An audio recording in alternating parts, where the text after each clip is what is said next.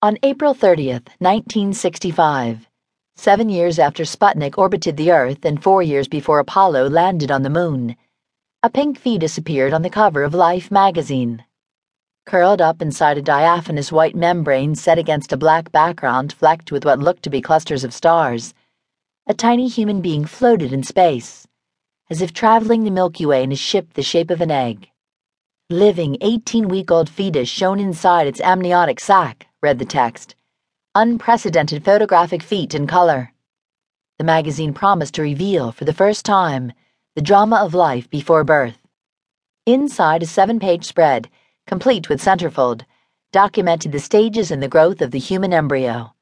After photographs of sperm swimming in a blue ocean and of a ripe egg lying in wait, there followed highly magnified color close ups taken by the Swedish photographer Lennart Nilsson of embryos at three and a half weeks, four, five, and more, all the way to a fetus of 28 weeks.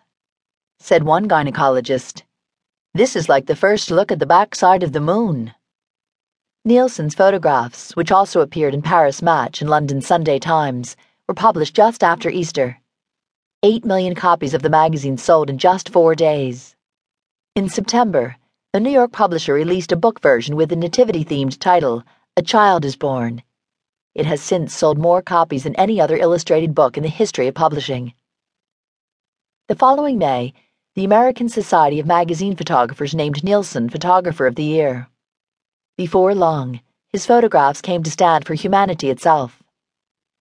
In 1977, NASA launched Nilsson's portfolio into outer space on board the Voyager probes as evidence of life on Earth. There was, nevertheless, Something altogether untethered about those haunting and beautiful life photographs. Page after page of embryos and fetuses, with not a pregnant woman in sight, which made it look as if those embryos and fetuses were living all on their own. But of course, embryos and fetuses do not live on their own. Nilsson's embryos and fetuses were dead. Miscarriages, abortions, hysterectomies.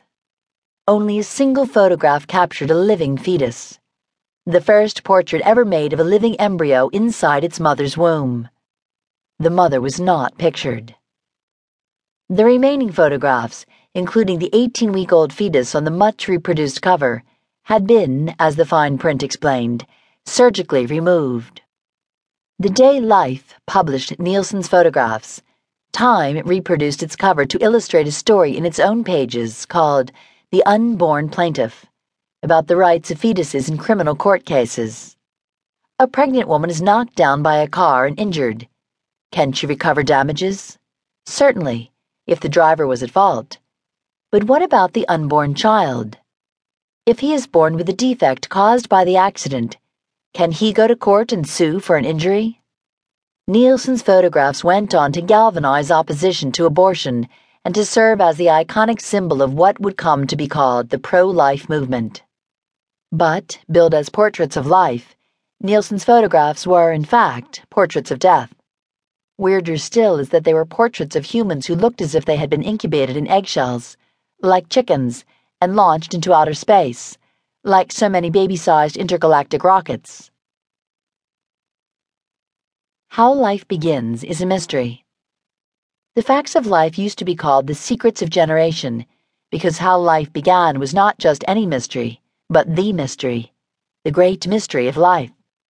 Everyone could see that conception required a man ejaculating into a woman's body.